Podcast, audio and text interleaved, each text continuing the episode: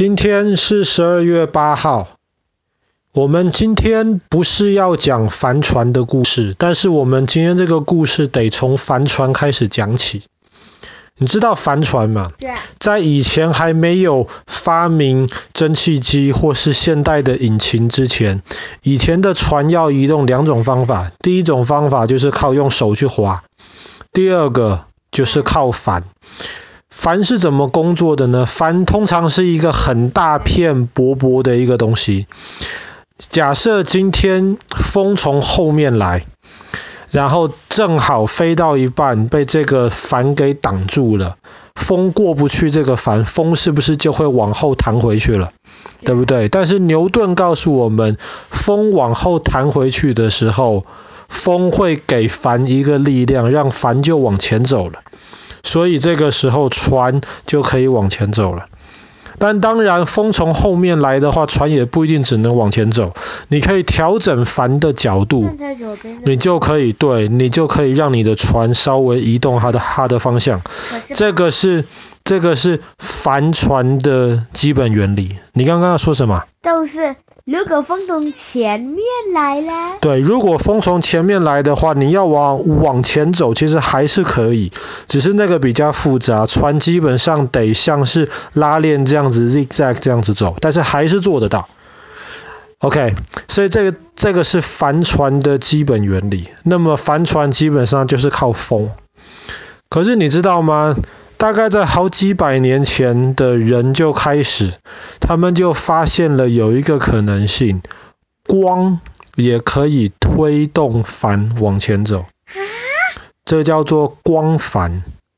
其实这个伽利略四百多年前就发现了，后来爱因斯坦的研究也让我们知道这个确实是真的，而且这个光帆呢，基本上。他爱因斯坦还告诉你怎么算，他到底推的力量有多大。但是为什么我们在地球上面没有人在讲光帆？最大的一个原因是因为在地球上面有空气阻力，那个光帆推的那个力量非常非常小，所以当在地球上有空气阻力的时候，基本上你完全感觉不到光帆的力量。那么光帆力量大概有多大？比方说好了，你想想看，假设爸爸是一张帆，OK？那么如果光在地球上面，它太阳射过来的光推着爸爸的话，假设没有空气阻力的话，基本上是完完全全推不动的。那一个力量可能大概就等于爸爸可能得比一个灰尘还要轻，然后像爸爸这么大的面积。这个光帆才有可能推得动，所以这个光帆的力量是非常非常微小。但是，你如果到没有空气的外太空去，至少离这个地球八百公里的高度以外，基本上就没空气了嘛，对不对？在大气层之外，这个情况之下，光帆就有用了。那光帆有什么用？为什么有人要用光帆的原理来制造这些太空梭或者是这些卫星呢？因为那里没风。因为那里没风。但是你说，仔细想一想，在宇宙当中，先不考虑其他星球的地心引力，因为在宇宙中没有风，没有阻力，所以比方说你火箭发射出去之后，它是不是有很大的力量才能够离开地球的地心引力？对不对？可是这个力量只要一到外太空了，这个火箭就会一直往前走啊，它不会停啊，因为它不能刹车嘛，没有阻力嘛。那么为什么还需要研究光帆的这种太空船呢？不是不是，没有阻力，它也没有办法减速。地球上面，比方说好了，降落伞可以减速，是因为有空气的阻力。可是，在太空中没有空气，你撑个降落伞也没有办法减速。最大的原因是，因为在太空当中，比方说火箭射到太空去了，它会一直往前走，可是它只能一直直走。你要有其他的力量来给它改变方向，所以现在的太空梭射上去之后，太空梭还需要有自己的能源。现在这些能源没有什么问题，但是如果你今天要在太空中飞很远很远的话，你就很难准备这么多的能源，让它在太空当中调整它的方向。而且最重要的一个原因是，比方说今天你要从地球飞到月亮上面去好了，哎，不要忘记了，当你发射之后，地球还是一直在转，对不对？对。而且月亮也还在转，你就说我要从地球上的这个地方飞到月亮上的那个地方。不是说你发射以后一直线就飞上去了，因为地球跟月亮都在转，所以在这当中你需要不断的调整自己的方向。这就是为什么光帆有可能派得上用场。如果光帆能够像地球上的帆船这样子，运用光的推力，然后来慢慢的调整方向，那么这样子就不需要能源了。那么光帆有没有可能做得到呢？其实有可能。在二零一零年的时候，日本往天空、往太空中发射了一个太空船上去。这个太空船其实非常非常小，可是当这个太空船，你想想看，它可能是一根，是是一个呃圆筒子，一个小的圆筒子。可是当这个太空船射上去之后呢，离开地球八百公里以外了，这个太空船在太空当中就开始转转转，然后它在转的过程当中，一个东西转的时候有离心力，对不对？那么在它转的时候，它就把它的那个帆撑开了。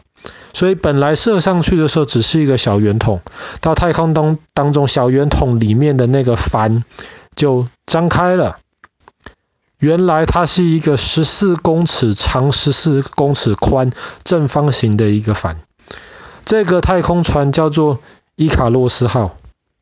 伊卡洛斯这个名字其实是一个希腊的一个神话，是指以前有一个人跟他爸爸被关在地中海的一个小岛上面去。他们就用蜡，我们之前讲的那个杜莎夫人蜡像馆那个蜡，他就用蜡做了一个翅膀，飞的逃出了那个岛。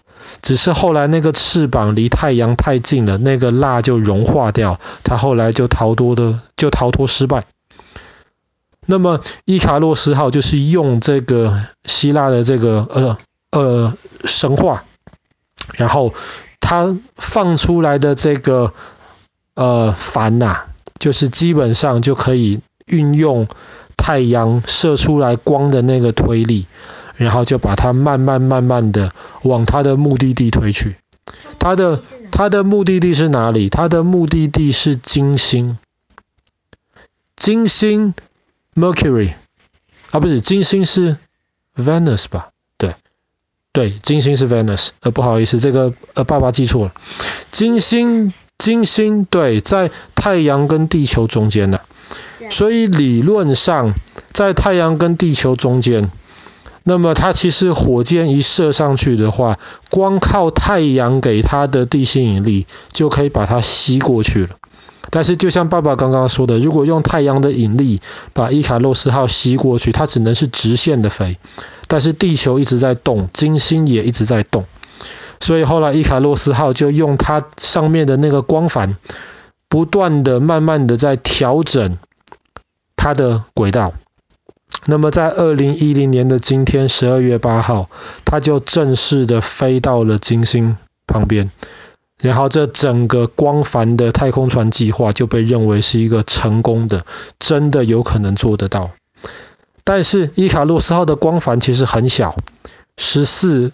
公尺长，十四公尺宽，所以现在在接下来几年，欧洲要发射一个更大的一个呃光帆太空船，这个帆就要更大，然后这个帆大到看能不能有力量能够飞到更远的地方去，像是像是最后是希望可以飞到，比方说木星，或者是飞到往反方向飞啊。但是往往反方向飞有一个最大的问题，就是光帆需要用光来推嘛，对不对？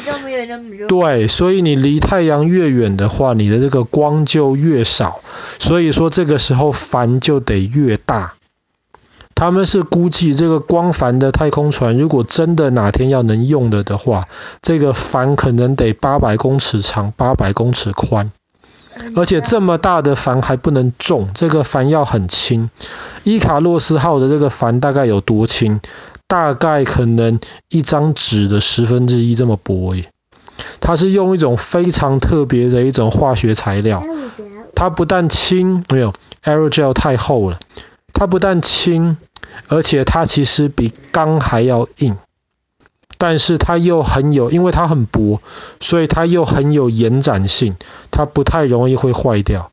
重点是光帆的这个帆呐、它得能够把阳光反射回去。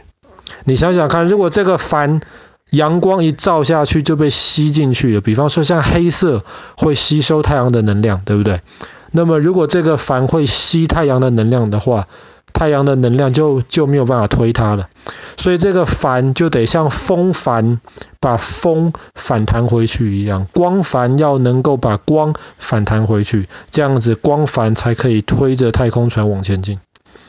那么当然，人类是希望这个光帆的技术，如果哪一天很成功的话，就可以用非常便宜的价格，然后可以重复使用这个光帆的太空船。让人在太阳系里面不同的星星之间移动，那这个有没有可能做成功？理论上是有可能。现在就等着这些研究太空的科学家们，他们在继续的发展。好啦，我们今天的故事就讲到这边。在二零一零年的今天，日本成功的把一个光帆太空船从地球送到了金星吧，Venus。